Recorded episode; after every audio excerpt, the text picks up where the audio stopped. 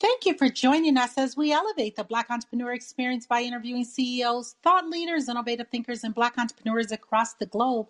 I'm your host, Dr. Francis Richards. A community based sociologist and criminologist, educator, researcher, founder, and CEO of 365 Diversity. Welcome, Dr. Dennis.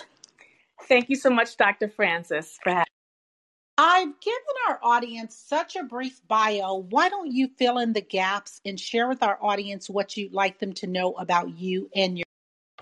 Yes. So my business is based in centuries of Black activism and knowledge on the Western Hemisphere alone, and hundreds of thousands of years of African knowledges around the world. And I always highlight that because as a professor and as working in nonprofit, I always want people to know that this work for inclusion, equity, and justice has existed before the acronyms DEI, DNI existed, before there were DEI tr- committees, before all this stuff got mainstream success and people started making all this money with New York Times bestsellers and stuff there are Black people and Indigenous people in particular who have been doing justice work. And one thing many of our Black elders, like my parents, will explain is that they actually started doing racial justice trainings, particularly for white liberals in the 1960s and 1970s. So they want us to understand this is not a new concept. So, with my business, my business is literally based in changing school curriculum, changing school materials, changing businesses in terms of who human resources offices are supposed to really represent. I change communities, I change medical and health organizations and, and facilities. And so I'm doing the work based on outcomes for my business, we're not going to sit for two hours and talk about how do you define racism. Instead, we're changing your policies, we're doing annual assessments, and we're making some outcomes so that people can't be stuck in concepts, theories, and promises. So that's what I do. And I my models are discuss diversity daily, not your typical diversity training. And I have those models because mottos rather because people have a tendency to debate over how you define diversity, equity, inclusion, justice. They share images all over the internet of here's the difference between equality and equity.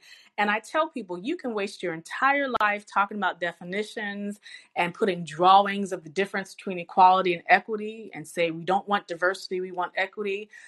But all of those specifications are a waste of time because you're not focusing on outcomes. You're spending the rest of your life on definitions. So now we have real work that has to get done beyond wasting your time in book clubs and talking about how do we define terms. So thank so that's really interesting. And when you talk about the DEI work and the difference between what you're doing and what corporate America is saying they're doing. Do you find that um, there's a lot of corporations wanting to do the real? No. Um, I will say that 99% of corporate America is not doing anything. So I will say there are some businesses, and that's corporate high level businesses, that are doing some work in terms of doing some donations of some sort. But we also have to remember when we're talking about capitalism, there's oftentimes an incentive when the corporations are doing donations. There's a tax incentive or any other kind of incentive. And so, this is where I just tell people that when we're talking about making changes, we want to understand that it's not a change if you say like you're bringing in more people, but you're doing it for the large incentive of profit. Because profit that might still harm people because the people you're bringing in are probably not getting a whole lot of benefits and resources, you're perpetuating the injustices and oppressions. So that's where I always have to tell people you have to have honest dialogue, look at the policies and practices. And I also tell employees for schools, businesses, and organizations that human resources is not there for you. The lawyer works for the company, they're not there to protect you. So this is where I always also help employees find resources and services to protect themselves from policies. Talk about your why and your how. I want you to talk about your why, but how did you start this? So my why is that as I mentioned earlier, my work is based on centuries of justice work, much that much of it people will never hear about. It's not in history books. It's not taught in most classes around the world. And and also I'm born and raised in Richmond, Virginia, which is the second capital Confederacy. And so when I explain where I'm born and raised, it's important because, of course, Monument Avenue, which is now called Arthur Ashe, and people celebrated the monuments being taken down. But I always tell people when a monument, a Confederate monument, is taken down in 2020, 2021, Black people in particular do not need to celebrate that. That's really a bottom barrel thing for a larger picture of what Black people demand after five centuries. Moreover, when cities and states remove these monuments, they might still never remove names from statues and buildings. But I always tell Black people and also Indigenous people when we're talking about tearing down Christopher Columbus monuments, you also want to ask the funds taking down those monuments and names from buildings, it's not free. So that money is coming from somewhere. So this is where I tell people to ask the cities and states for audits, some kind of financial statements. So now we can make sure that the money's not coming from indigenous communities and black communities. That's a form of punishment. In the 1970s and 80s, when black people in Richmond in particular demanded those monuments removed, we were told by the city officials that it's so expensive. If we take it down, we'll have to take money from black schools. So that's always been the threat. So that's the why in terms of why I do what I do. This is the real work before this stuff was like trendy work and and profitable work with New York Times bestsellers. And the how is in a similar way as well. The how is I don't believe in bias trainings. I don't believe in wasting time talking about people's prejudices and bias because when we're talking about power, power is not does not vary by kindness, it does not vary by politeness. It does not vary by people's intent. They can have the best intent, but their power still comes into play. And so when we're talking about changing school curriculum, for example, it's very common for white liberals to say they are adamant about increasing more stories of of slavery and talking about that's real history that must be learned. And that's when I say, well, wait a second. Black people are not just formerly enslaved people. We literally are five centuries of knowledges, sciences, mathematics, writings, sociologists and criminologists such as myself on Western Hemisphere alone, and we're descendants of hundreds of thousands of years of African knowledges around the world, African mathematics. The original mathematics were actually drawings and visual illustrations of art from indigenous people, aboriginal people, Asians, Africans. Much of it stolen by white people and presented as created by white people, and much of it stolen by white people and discarded as not considered intellectual by white people.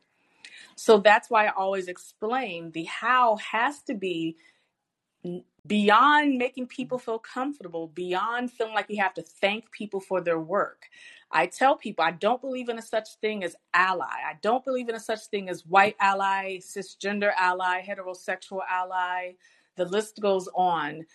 And people who are concerned about being celebrated as an ally are more invested in themselves than they are in real changes. So, my how is a challenging way to demand measurable and lasting changes, to do annual assessments with schools, businesses, and organizations.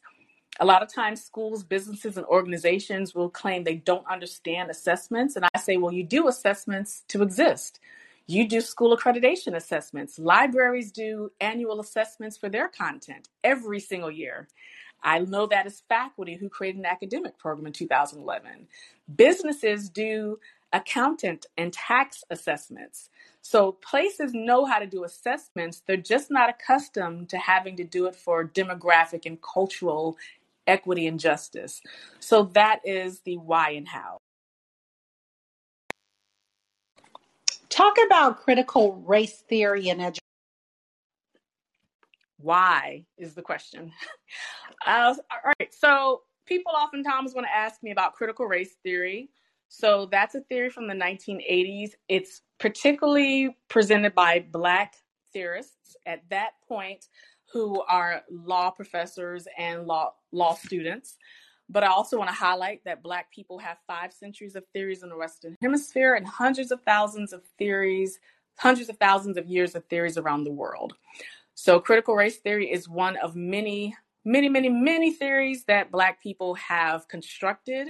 And there's actually decades of theoretical writings, theoretical research. So, we have critical race theory research that's been published talking about white men getting a mortgage loan. We literally, if you go to a library search engine, look under critical race theory, you will find publications from the 1980s, 1990s, and 2000s before critical race theory was a hot topic on social media and the news. With that said, 99% of people who ask me about critical race theory only care about critical race theory because white liberals are now interested and white conservatives are now interested. It's a very anti Trump versus pro Trump topic.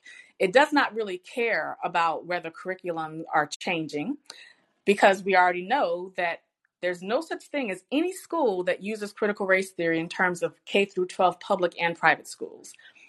In colleges and universities, some of us use critical race theories for some courses, but we use it just like we use any other theory. Most law schools do not use critical race theory, despite the fact that critical race theory being originated with a law school faculty. So, with that said, critical race theory is also an excuse so, teachers, school decision makers, and school officials, particularly white liberals, who are being told they can't use critical race theory, are pretending that not being able to use critical race theory means that they cannot change the curriculum in schools. That is a scapegoat of white liberals, white progressives, white Democrats, white libertarians. They could always change the curriculum. They don't have to use critical race theory to do that. The same way we can change employee resources and human resources without using Karl Marxian's conflict theory based on anti capitalism. So, whenever I explain critical race theory, I say critical race theory is actually not the point. The outrage is not even about a theory. The outrage is about change, and critical race theory is the catchphrase. 99% of people on both sides of the debate have never ever, ever, ever read the theory. They don't know anything about the theorist, Derrick Bell, and even Kimberlé Crenshaw, who's one of the extenders of the theory. And they have not read any of the years of research about the theory. So that's why I always tell people critical race theory is a distraction. It's not the real issue and it's not the real topic. Talk about child free by choice. All right. So thank you. So I am child free by choice, permanent child free by choice. And I conducted the first known study around the world of child child free by choice Black people. And I also created and taught the first known child free by choice course. And so my students ranged in reproductive decisions. Some students had children, some students plan to have children, and some students wanted to have children and could not have children. So we often call that childless. And some students are child free. And so child free is a reproductive choice. And unfortunately, many people, particularly when looking at gender, they think that girls that girls and women only exist to reproduce. And they'll oftentimes use religion as an explanation for that. And this also is shaped by employers. for example, what does it mean when you have employee policies regarding family leave, but the family leave is only if you have children, and especially biological children, so not only adopted children? So, child free work is based on overall reproductive rights, reproductive justice, and also an understanding of birth control. So, when people are talking about the political debates now regarding abortion access, and we're talking about safe abortion access, and when people are debating about birth control, they're using a very European white and particularly U- USA, Canada, Europe perspective that pretends that Black and Brown people around the world for hundreds of thousands of years have not had birth controls. So that's another issue as well when talking about reproductive rights and being child free. Ever since humans have existed, there have been various reproductive options and birth control creations that includes natural approaches and also forms of medicine as well. And so when we talk about child free, when dealing with people of African descent, it's very common for people to say, well, if you're not having children, then you have fallen for white people. They've told you not to reproduce our people anymore. And, and uh, they've called it things like genocide and ethnic cleansing, similar to when they're talking about access to Planned Parenthood. So I've been on Planned Parenthood committees as well. And so I explain to Black people this is not genocide and ethnic cleansing, it's called extending black freedom to understand that black free that blackness first of all is not synonymous with oppression. Black history is not just starting with enslavement around the world and therefore black sexual freedom and reproductive freedom includes just that freedom. Never should we feel we have to feel obligated to have children. And that also includes people with health conditions that are more susceptible to having a miscarriage, dying in birth. And also, a lot of Black people have issues with fertility, including boys and men, and they won't admit that either. So, child free work, particularly for Black people, is an expansion of the mainstream child free work that is mostly European white people. It's difficult to find books, publications, and podcasts in which the child free people are Black people. So I'm adding to that access for all of our people. I tell Black people having children, do that, but make sure it's because you really want this, not because your mama told you to do it. Because trust me, once children are here, they are here. And never should a child feel and know that they are had out of an obligation on your part. We just want to welcome um, our listeners, and if any of our listeners have any questions, feel free to um, let us know. Let's talk about suicide in marginalized communities. And we were just, well, we found out in the news about um, Regina King's son committed suicide. So we would like to extend our condolence to the family. Talk about suicide and marginalized. Okay. So uh, rest in peace to Alexander Jr. So I specialize in Black suicide and Black suicidal self harm as well, and also Black mental health. So suicide is not always directly related to mental illness. So I want to highlight that as well. And my line sister died by suicide this past August. And so, regarding Black suicide in particular, when I do presentations with suicide prevention organizations, I always do two things in multitasking. First, explain to Black people that suicide is not a white people thing. So, if anyone's interested in reading my piece that I wrote for the conversation a few years ago. It's called Suicide is Not a White People Thing. One thing people need to know about me is I put language exactly how it is. So I don't use minced words. If I'm talking about suicide is not a white people thing, that's exactly what I put there. And I say suicide, is not a white people thing because literally, when you do suicide prevention trainings, presentations, including in schools, religious institutions, anywhere, a lot of times people will say, black folks will say in particular, oh, we're not white, we're not killing ourselves. And then I have to highlight famous black people who've died by suicide. Don Cornelius. I mean, the list goes on, unfortunately. And so when I do presentations for organizations, I have images of ever since the 1970s, Ebony magazine started doing stories about Black suicide. So if suicide is not happening, Ebony magazine, which used to be one of the central locations for us to read, would not be having stories. One image of the story was of a Black man jumping out of a building window. So it's real. Suicide is real, even if someone did not die by suicide. It doesn't mean that they're not thinking about suicide. They could be attempting suicide. Attempting suicide can include doing intentional overdoses, but you happen to survive, right? And so, a lot of times with the work that I do, it's looking at Black people who are literally struggling every day. You can tell they're struggling, and a lot of these Black people are not getting the help they need for various reasons, including the fact that most medical and health facilities lack any ability to reach Black people truly. Suicide helplines are very helpful. I tell people to call helplines. But remember, suicide helplines are based on whom you can reach on the other side. So, this is why we have more Black people who are volunteering for suicide helplines because we want to reach people whose suicidal thoughts are very much connected to Black culture. So, therefore, the language they use is something that Black people will understand what it means even more. And so, when we're talking about dying by suicide, I've done presentations and trainings where I use Igbo's Landing. So, Igbo's Landing is when you're looking at our Igbo people from West Africa who jumped off of a slave ship during transatlantic slavery and they died in the ocean. And so there's many arts, uh, many illustrations and posters that you find Africans around the world drawing Igbo's Landing.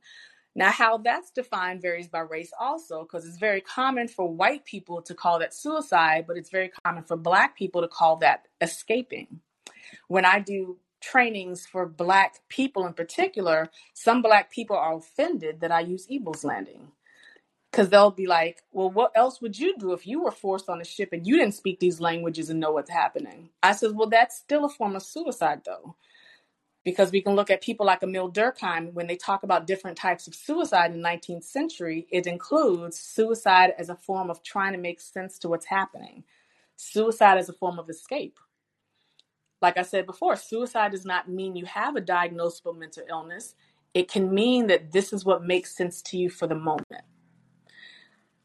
And there are some people who have attempted suicide and they survive the next day and they're thankful that they survived because they'll admit that when they attempted suicide, they were just looking for a form of escape. So I always encourage Black people instead of trying to prove a point, instead of trying to prove you're a strong Black woman, I don't believe in strong Black women in the first place, but instead of trying to prove that, Instead of trying to prove your black manhood, instead of trying to prove you're a hardcore Christian or hardcore Muslim or whatever case may be, get help. Because the black folk you're trying to impress and trying to pretend you're not feeling suicidal are not going to be there to help you when you really need it. Stop trying to impress other people. Stop trying to pretend you don't have these feelings seek help and there's many people you can contact. There's also myself of course. You can contact me but you can also contact people like dr nadia richardson. This sister is amazing. She has the no more martyrs m-a-r-t-y-r-s am i spelling that wrong? Martyrs. Uh, so when you go to no more martyrs website you can find information particularly for black women regarding mental health and suicide and so there are Black people also on every continent in Jamaica, continent of Africa, and Europe who are doing work for Black suicide and Black mental health and overall Black health. And we create our own spaces because the most funded, most celebrated spaces, guess what? They tend to be white people and white enough people. And they tend not to change stuff to know how to really reach us they want us to accommodate them, and that's not how services need to happen. So thank you so Fill in the blank. Thank you, pandemic, because Thank you, pandemic, because you have reiterated what Black folks have said for centuries. and indigenous people have said for centuries that there's five centuries of scientific racism, medical racism, and and uh, health racism around the world. Five centuries. And that's important to highlight because one thing that irks me is that during COVID, people are like, oh my goodness, there's discrepancy in this. I'm like, oh my goodness, that's five centuries of discrepancy, right? It's it's five centuries of the same thing. It's just the new hot topic, but it's literally just like we talk about critical race theory. This is literally the same problem for centuries. It's just the new hot topic that people get attention with and then after that attention's gone they go back to pretending they don't know the problem same thing with covid issues and i say the same thing for people who are doing this whole pro-vaccine anti-vaccine debate i reach black people without preaching to black people about vaccine. I provide resources. I tell black people i'm full vaccinated i'm booster shot. I show photos of all of that. But still, I'm not one of those people who will say, if you're not vaccinated, you deserve to die. And I hold Black people accountable for subscribing to that white liberal standpoint of mocking. The same way I tell people, don't say vote or die, don't say vaccine or die. We, as American people, whether we're here because of slavery or whatever the case may be, we should never, ever, ever perpetuate inequities. If we have five centuries of medical racism, health racism, scientific racism, do not be foolish enough to believe that the vaccine is truly accessible to everyone equally. Never believe that that everyone can get fully vaccinated, booster shot, and that includes those of us with disabilities that are not tested on the vaccine. I explain this to people all the time. There's also been results where unfortunately people have been getting fat, false vac- vaccines or expired vaccines. This has also happened in parts of the world that are majority black. And that's intentionally like that. So I tell people instead of screaming about the vaccine and laughing at people dying or people being diagnosed with COVID, don't do that. That's ridiculous. Instead, tell people if you can't get vaccinated for whatever reason, let me give you access to clean N95 masks. Let me help you know how to distance from people, even if you have to work on the job. Let me get you some hand sanitizers. You know, do all this work instead of waiting for politicians and political parties and the government and Biden and them to care about our lives because they will never. This is what Black people and communities have to do. Don't ever join a category the same way, don't join these political categories and be anti black if they don't vote for who you want them to vote for. Don't be anti black because some people are not going to get vaccinated unless they're required by law to do so. Because dividing our people perpetuates the divisions that have already been going on for five centuries. If someone's listening and they want to connect with you, what is the best way, Dr. Dennis, for them to connect? Thank you. So they can connect with me through 365diversity.com. And I put the word connect in asterisks and all that wonderful stuff because I want people to understand what connect means. Do not contact me to ask me what you should do. First, ask yourself what you're already doing, and then ask yourself what you should do. And then you can contact me to see if you can hire me for changing curriculum, changing policies, changing your annual assessments, we can make some real changes. I'm not going to discuss how you define racism or any of that other stuff.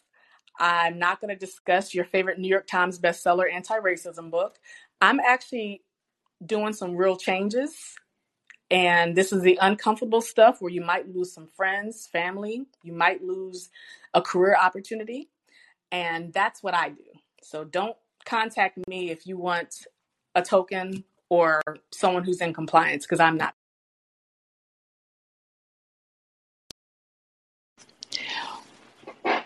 What was that aha moment that you knew your business was going to be successful? When I decided to change how I define success. and this is something I always tell Black people who are on LinkedIn and other networking sites in which they have to really accommodate white people. So you're claiming you're anti racism, but you have to say it in a way that white people will continue to smile. You have to be honest with your purpose. If your primary goal is to profit and become wealthy from an equity business, you have to realize the oppressor is not going to build your wealth. Okay? White people are not going to pay you to dismantle white power. Men are not going to pay you to dismantle male dominance. Cisgender people, heterosexuals, capitalist wealthy people, they're not going to pay you and make you a New York Times bestseller, profitable to dismantle their power. That's never going to happen. So once I had to realize that my business success is not based on what a lot of people have been posting on these LinkedIn's and all that stuff, boasting about themselves, I just had to be honest with my authentic historical foundation of Black knowledge.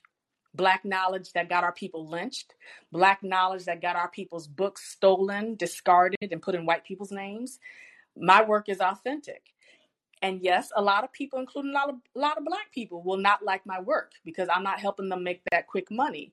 But I tell them I'm contributing to changes to the world in my lifetime. Humans have existed for hundreds of thousands of years. These inequities have existed based on these categorical distinctions for hundreds of thousands of years. These are not going to go away in our lifetime, but what we do is what our Black ancestors do we lay the foundation for change beyond just making money. And every generation after us pulls from our work. Our work is not based on being celebrated by white people, just like when we're talking about gender equity.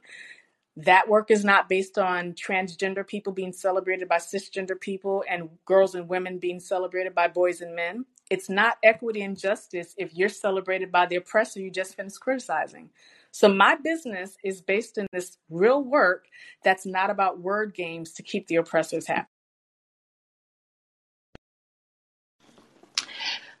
So, Dr. Dennis, you're having some really, some very raw and real conversations and around the work that you're doing. How do you feel that you're moving the needle I'm moving the needle forward because I'm actually challenging adults to actually learn and hold themselves and each other accountable. So many people have been accustomed to spending their time networking and and not even oftentimes focusing on their own family because you know a lot of times when we're talking about oppression people will say they have to keep that job to pay their bills, but then you ask them, how much time do you spend with your family? And they don't even have time with their family. So I always have to tell them, you got to really create a list of what's your hierarchies and rankings of importance in your life. Same thing I tell school teachers who are leaving schools because of COVID. You know, what about previously in your career when there's problems with the curriculum, but you said you had to pay bills, that's why you stayed there. And so I just I just tell people to just think about that. And so I'll just I'll just pause right there because in thinking about that, sometimes I just have to stop talking so that people can't hide behind my words. Instead, they really have to have silence in my presence and And what is your take about the educators with the great resignation and exiting in droves? what do you think the future of our children is going to be because it's the same as it's always been. School curriculum in most of the world has always been messed up.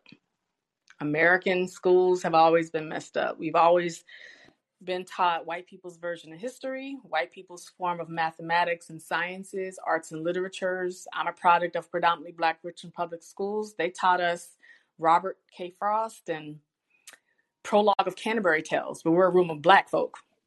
So why am I learning the prologue of Canterbury Tales? Like I'm not thousands of years of African poetry, right? So to me, COVID is just the same thing as centuries of problems. Teachers who have left, they now find support to leave. But I always tell teachers, because and this is the difficulty with change in schools, teachers blame principals, principals blame school officials, school officials blame the accreditors and the politicians. These are grown folk blaming each other like this is on the playground. So this is why I hold all of them accountable with no exceptions because they're absolutely fine when they're getting their salary and things are peaceful. It's when something more overt like COVID happens that they not only need help, but they know that they'll get support for getting that help. Whereas previously, if they had demanded changes because of the horrible curriculum that they've been teaching all these years, they know that they'd be by themselves because most black teachers, unfortunately, they'll complain about the curriculum. They'll say, Yeah, I'm still teaching Christopher Columbus, and I'm still teaching that white folk gave knowledge to black folk. They'll complain behind the scenes, but they still comply with that at the forefront, including the teachers at our black schools in Richmond Public Schools. So to me, COVID is just a more overt reason for escape. But like I always tell teachers, I'm not going to celebrate you for this escape because I hold you accountable for why you were still staying there before this. I mean, schools will not change if you're going to comply. Why did teachers think that the school was going to do the right thing regarding COVID when the school was always messed up and you stayed there regardless? This is what we talk about with capitalism. The capitalists, because you know, capitalism is not just about having wealth, it's about having profit and wealth through exploitation of labor. That's what capitalism is. So that's I always have to distinguish that because people think that being anti-capitalism means we all got to be poor, right? No, that's not what anti-capitalism is. It means we can build wealth as black people without oppressing anyone, right? So the same thing applies when we're talking about schools. When teachers comply to the messed up accreditation, when teachers comply with the messed up curriculum, when teachers comply with the messed up school tests and other problems, and they use whatever excuse to comply, they can't act confused when the capitalist school officials don't change anything. So now COVID happened. Why do you think they would change anything when you complied before this? So this is just like basic understanding of how change happens. If you comply the whole time, even after doing professional development sessions, the school officials are going to assume that you're going to comply now. So this is why I always tell people you have to do a cost benefit analysis at all times, not just when a problem is trending on social media and you feel like you've gotten permission to be out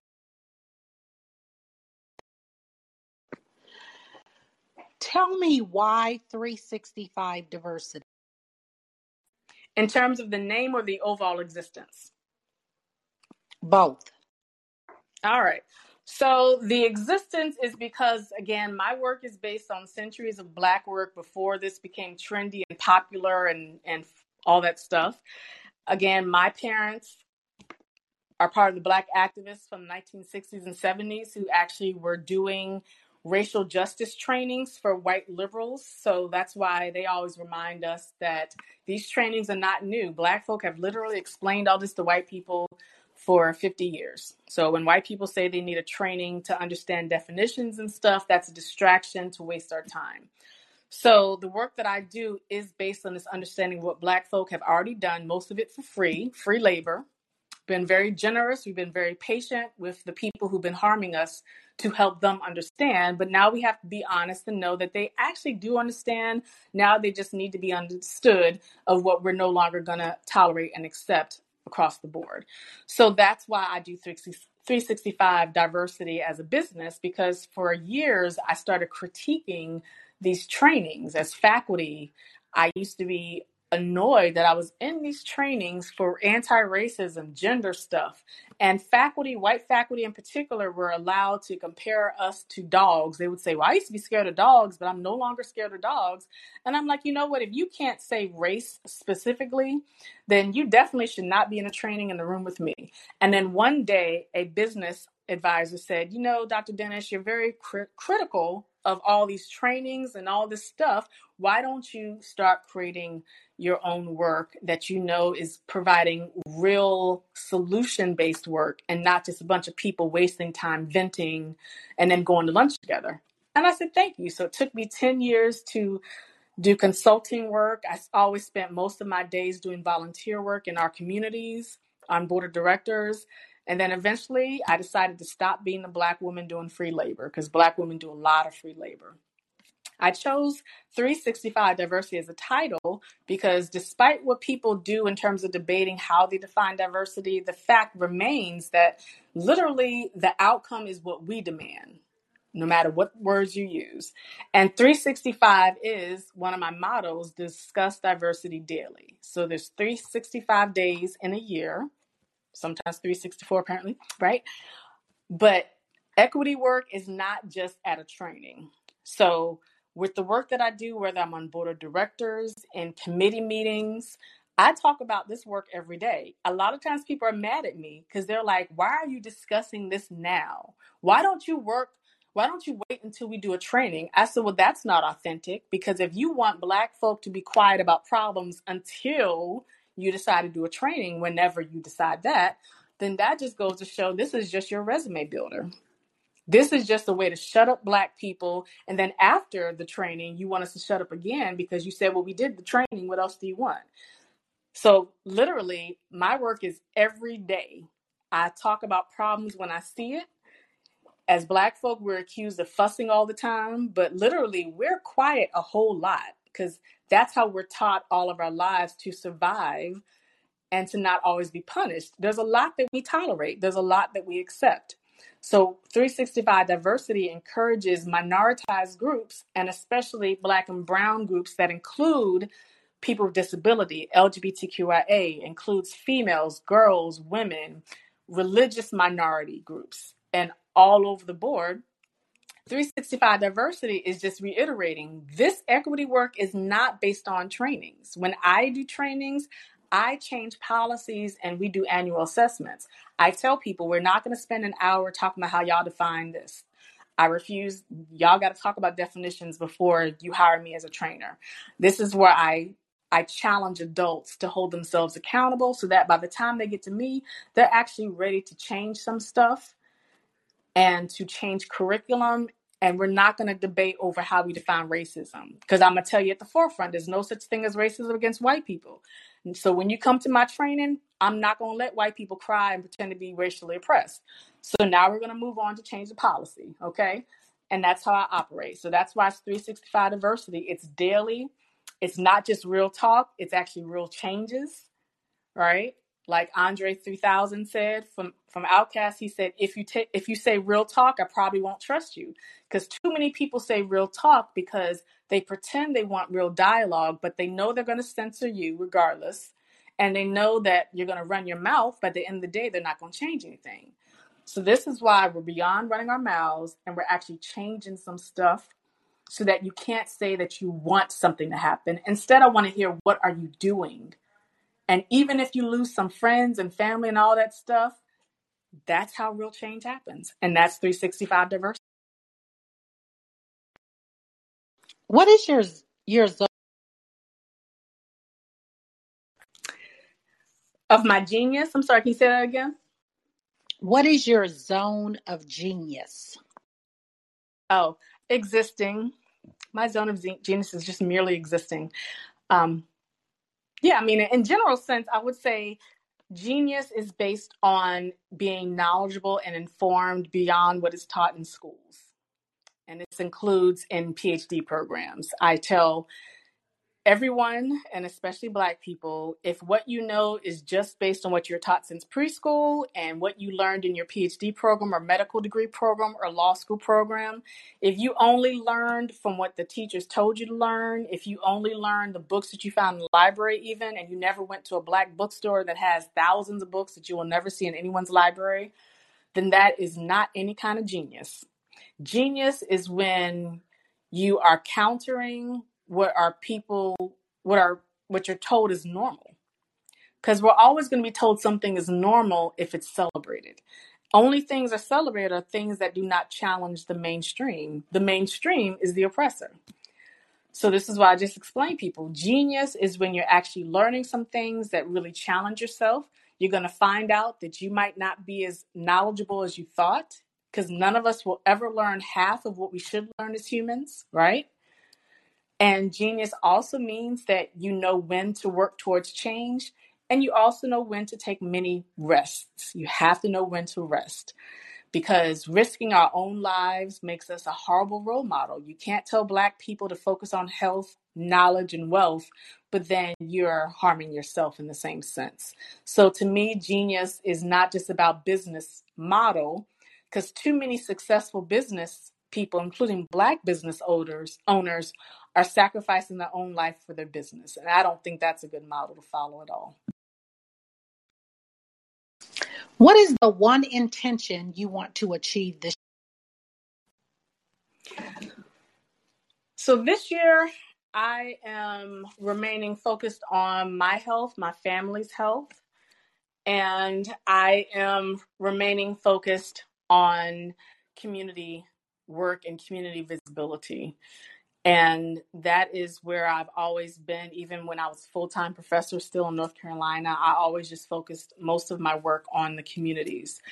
And I always highlight that because a lot of times when you own a business, people think that you're always going to be thinking about how you're going to make money. And this is where I just tell people you have to think about why does your business exist in the first place? Yes, you do have to make money, but you just have to also say, is money the most important thing when there's actually a purpose for your business? And and so that's just you know what my focus will remain. My focus will remain being authentic to myself to my purpose. Um, it's very difficult to find like chambers of commerce in, in cities and states that know how to reach people whose work is based in actions beyond networking for money. So so the work that I do also connects with other Black owned businesses that are based in connecting also with Black nonprofits. And it doesn't mean that we're Black only in terms of only reaching Black people, but we're not hypocrites. We're not going to be pro Black and then reach anti Black people as well for profit. Um, I tell people, no matter your excuse, a lot of people will will get money and grants from anti-black schools and anti-black businesses and individuals and they'll say well at least it's like reparations. Actually it's not. It's not like reparations because they get tax deductible and they get to say that they're your savior. So this is just one thing that i've always taken from my approach to be honest with myself and that honesty is also very counter to what you'll hear in trainings in like chambers of commerce and stuff as well Dr. Dennis, if you conducted this interview, what is the one question you would have asked yourself? I want you to ask the question. So, Dr. Dennis, how difficult is it to actually collaborate with other business owners? Well, thank you for asking that. The difficulty in connecting with other business owners is that many business owners oftentimes abandon social justice issues when trying to advance their business. And that's a very common concern when, for example, you can talk about businesses that profit from the racist classist city design and you ask them how can you profit from a design of a city that's actually harming people they'll say well i make money so so that's my answer to my own question is is how do you balance interacting with other business owners? You have to balance by realizing that a lot of people are just in it for profit while also harming the environment harming other people. And so that's why i think business designs have to be different based on different goals and different models. Is there a social cost tied to your business? A social cause Right. Yes. So uh, I've really explained that, and uh, people can find more information about that on 365 Diversity. So my social causes include changing the curriculum K through 12, including private and public, and colleges and universities, changing libraries, and those are social causes because What's accessible in schools shapes everything about people's lives since preschool. I also do work to change medical and health organizations and facilities, to change what is learned in diagnostical, diagnostical statistical models. And and I also do community based work where we increase resources in our community so that we don't need police presence as much because most of the funds go into police and military, and we need the funds to go into communities, but that's not going to happen probably for another century, possibly. So, we as Black people need to focus on where we're spending our money, who we're supporting, who we're helping, and police are not first responders. So, police and EMS are not comparable. Police are not fire department. They're not, even when trained in mental health services, police are not mental health professionals. So they should not be the first people to contact if there's a mental health crisis in your communities or in your families or at your schools. That's important to highlight because it's very common for K through 12 schools to contact police if a student in particular is having a mental breakdown. You do not want police to come, which includes SROs as well, school resource officers, because even if they're trained in mental health, they might not really know how to help people.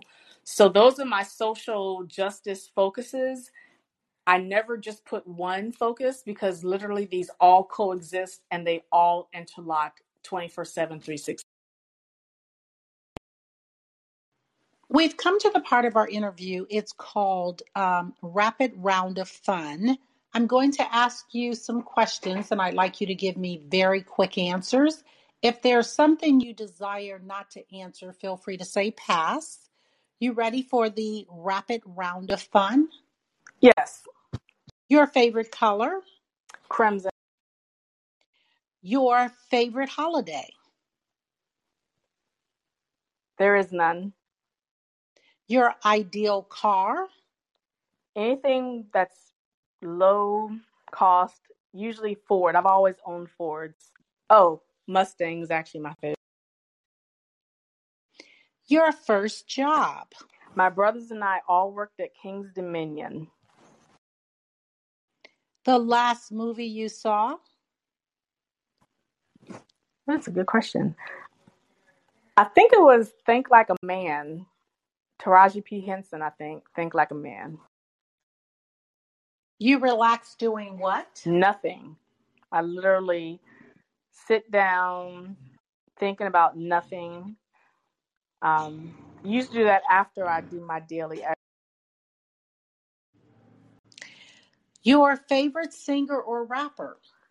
My favorite rapper and the only rapper in the world that really is the top is Rakim. My favorite singer is Mahalia Jackson. Behind that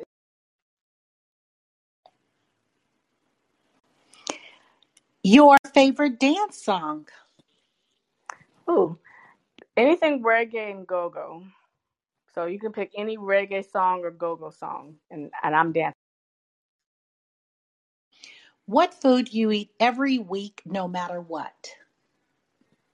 Seafood's my favorite food, and cheese is my second favorite. So if I can find something with with, I prefer whole crabs, but and now I live in Baltimore, but I don't always have time to to steam the whole crabs. So for me, it's any kind of seafood at least once a week. Usually not fish. Fish is not my favorite kind of seafood, but usually some kind of shrimp or crab. Your favorite month? July. That's my birthday. Workout or hit the couch? Workout. Thank you, Dr. Dennis, for joining us on Black Entrepreneur Experience podcast. Before we let you go, why don't you share with our audience the best way for them to connect with you and to do business with you? And feel free to leave all your social media handles. Thank you so much. So 365diversity.com. They'll find also my link tree on there. They'll find me on Podmatch as well. And I'm now on Instagram. Um, trying to figure out Instagram still. It's not obvious to me. So they can contact me, and contacting me would mean not just having conversations because you can hear my opinions on all these podcasts. I do public writing, so you can hear my opinions on various things. So I ask that people not contact me just to ask questions because I can't do free work. So if you want me to, as a consultant, we can discuss that. If you want me to do training, if you want me to teach courses, because I also still teach college students, we can do that. I also teach medical and health students and graduate students we can do that. But please do not just try to do what people often do with black women where they say let me just pick your brain and ask questions i'm not we're not doing that okay so anyone contacting me it has to be regarding collaborating on some community based work something that actually has outcomes beyond just email correspondence. I'm, I'm, we're not going to be doing that